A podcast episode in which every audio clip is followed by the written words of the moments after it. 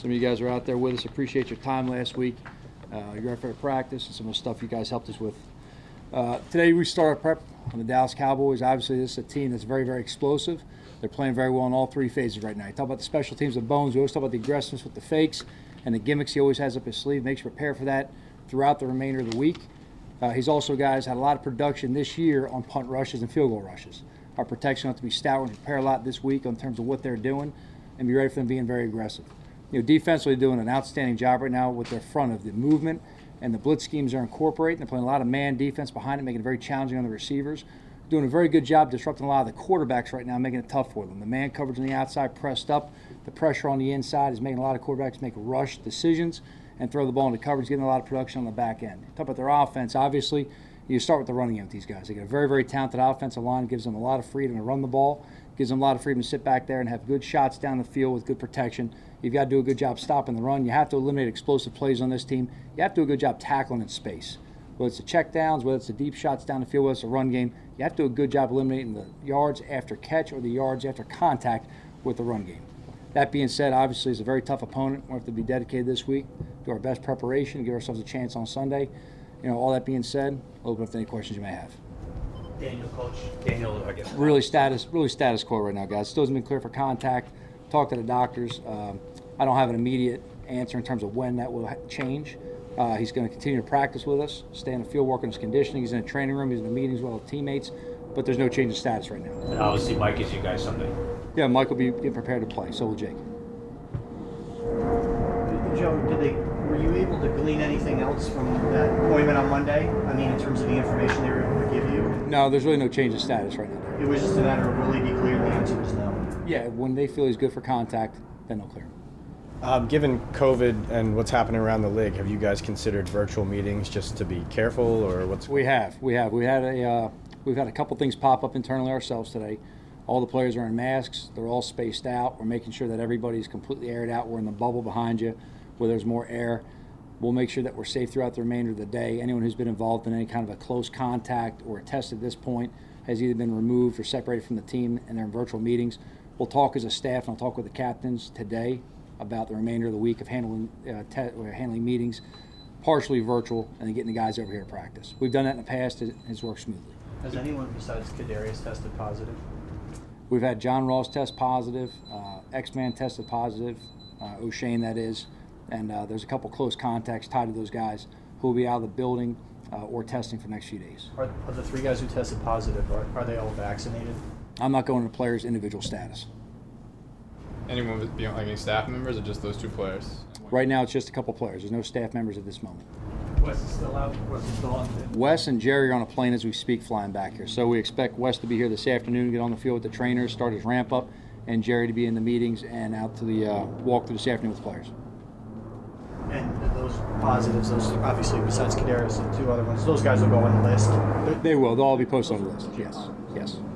Joe, uh, Daniel's still a young, developing quarterback. What is he missing in these three games, and if he has to miss the rest of the season? Well, I think he's missing experience and opportunity to grow, and that's really nothing in his fault at all. Just as a young player in this league, every rep you take is an experience you learn from. And one thing I say for Daniel is really as you watch him, you know, throughout his young career, there's been a lot of things that have really demonstrated growth. You know, there's been times he's made mistakes on the field that he's shown decisions later on to make sure he doesn't repeat that mistake. There's things he's picked up in terms of management of the game or how to handle some in the line of scrimmage that he's carried forward. So Daniel's done a good job working, preparing, and growing throughout his career. I think the biggest thing he's losing now is just that experience and the opportunity to grow within the craft. Joe, that said, I mean, is there any thought though of saying, shut him down and just let him get better? Well, we consider that with every player. We're always thinking about their health before anything else. We're not going to put a player out there when they're injury risk. So in terms of you know where Daniel's at medically, we've got an entire medical team with doctors and second opinions are going to weigh in more on that. I'm not a doctor. I've got to take the input and the advice that they give me. I'm not going to put a player on the field when they're at injury risk. When they give me a green light to play a player, then I know that, that guy's able to go out there and play safely for that game. Joe, there's a report out today that Jake Fromm could play in this in this game. Uh, Uh, aside from you know Mike getting injured, do you have plans to play Jake in this game? Mike's going to start the game for us. This isn't being coy or anything. Every player who's at the game can play, and we have plans for every player within a role of what they would do. do we have anything bracketed out at this point in terms of is he going to play a certain number of plays or anything? We do not. We do not. So we're getting Mike ready to play the game, but Jake will also be getting ready to prepare to play the game. I would imagine Jake, because he's been here now a little bit, is more ready, you know? I think it's a fair statement, Paul. Yeah, I think it's a fair statement. Being here a couple weeks with us, you know, hearing the terminology, getting more reps last week out there in Arizona, you know, that obviously helps his, you know, growth and development in the system. Is, is there any inclination to, I mean, look, you're not gonna put a guy out if he's not ready to play, you know, but, but is there any inclination to say, geez, I'd love to, we'd love to see what he can do in a game, so let's, you know, you can force it if you want to. There's always a part of that. There's always a part of want to evaluate everyone. At the same time, you want to make sure you give your team the best chance for success. So based on how they practice and prepare and who we think gives our team the best chance for success out there, that's how we'll play the players. Joe, how, how much has Micah Parsons grown in a month and a half since you guys saw him? Yeah, I mean, again, this guy coming out of college, we knew he was going to be an impact player. We had a lot of love for this guy in the building, a lot of respect for him. You knew he was going to be a good player. They're using him in different spots right now.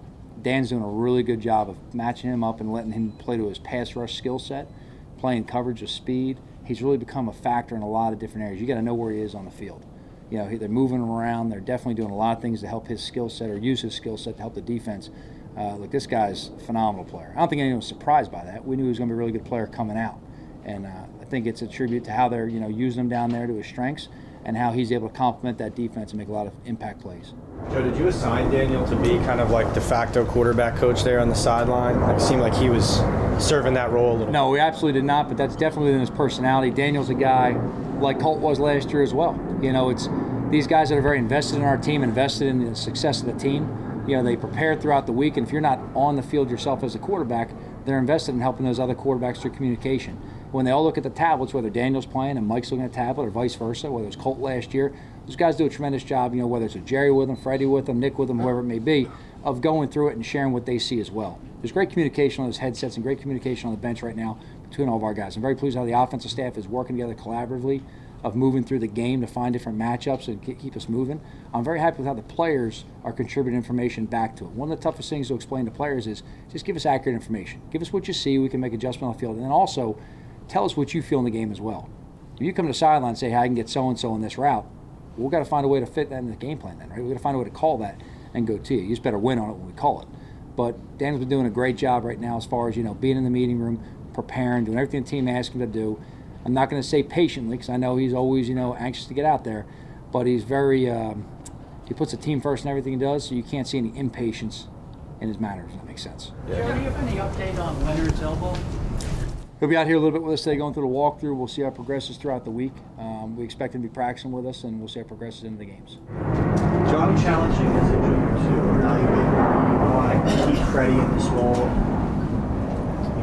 be the OC next year when he doesn't have the starting quarterback to, you know, to call plays with? Our job is to prepare the players we have available and give ourselves the best plan to go out there and have success. I think the offense right now, the staff offensively, is working together to do that. I'm pleased with it. Mike's working every day. He's a good teammate. He's a hard worker. He's coming out and giving us his best every day. We're going to keep pushing forward on that. Joe, I don't think you have. I'll right back. I don't think you have a lot of experience with this. Um, uh, do you buy into the spoiler role? You know, can a team take that on? You know, especially with a team like the Cowboys. You know what I mean? I don't know if you ever want to label yourself in that category. I think our focus is just to go out there and win a game. That's it. But I mean, it can. I know you're, I know you're saying. You know, can it be motivation? I mean, you know, you, just, you, you said you know what the standings are, and you know, a lot of people would like you in this building and in, this, in New Jersey would like you to beat the Cowboys. Our motivations go out there every week regardless. You get 17 opportunities a year. So if you need motivation, you need a pep talk, you need a song, you need some kind of a speech, probably in the wrong locker room. Joe, uh, Jake Fromm. Oh, oh, I'm sorry. Go ahead. Yeah. Go ahead. Have you, worst case scenario, if Daniel does have to be shut down, do you feel you've seen enough of him in the, in the one plus years you've worked with him to say, you know, to feel good about his future here? I feel good about Daniel already. I want him to keep growing and developing his craft. Obviously, he's a great asset to our team. Uh, you want to have him available to play with the team. That's obviously something that you know we're not keeping secret. Um, there's not really much more to say past that, Patty. I mean, Daniel's done a good job growing for us. We're going to keep on pushing forward with him. Jake Fromm, is it fair to say that you would like to see production in practice before a player plays? Yeah, that's fair to say. That's fair to say, and you know that's with any of our players. But how you practice, you know, is a is a very good indication how you're going to play. So we have to see guys go out there and execute in practice, I can't rely on someone telling me someone's a gamer. I don't really know what that is. I mean, good players come out every day and they play. So, you know, he's a young quarterback. He's still developing this league. He's new to the system. Uh, we're going to give him an opportunity to keep on working through it. But absolutely, for any player at any position, production and practice equals opportunities in games.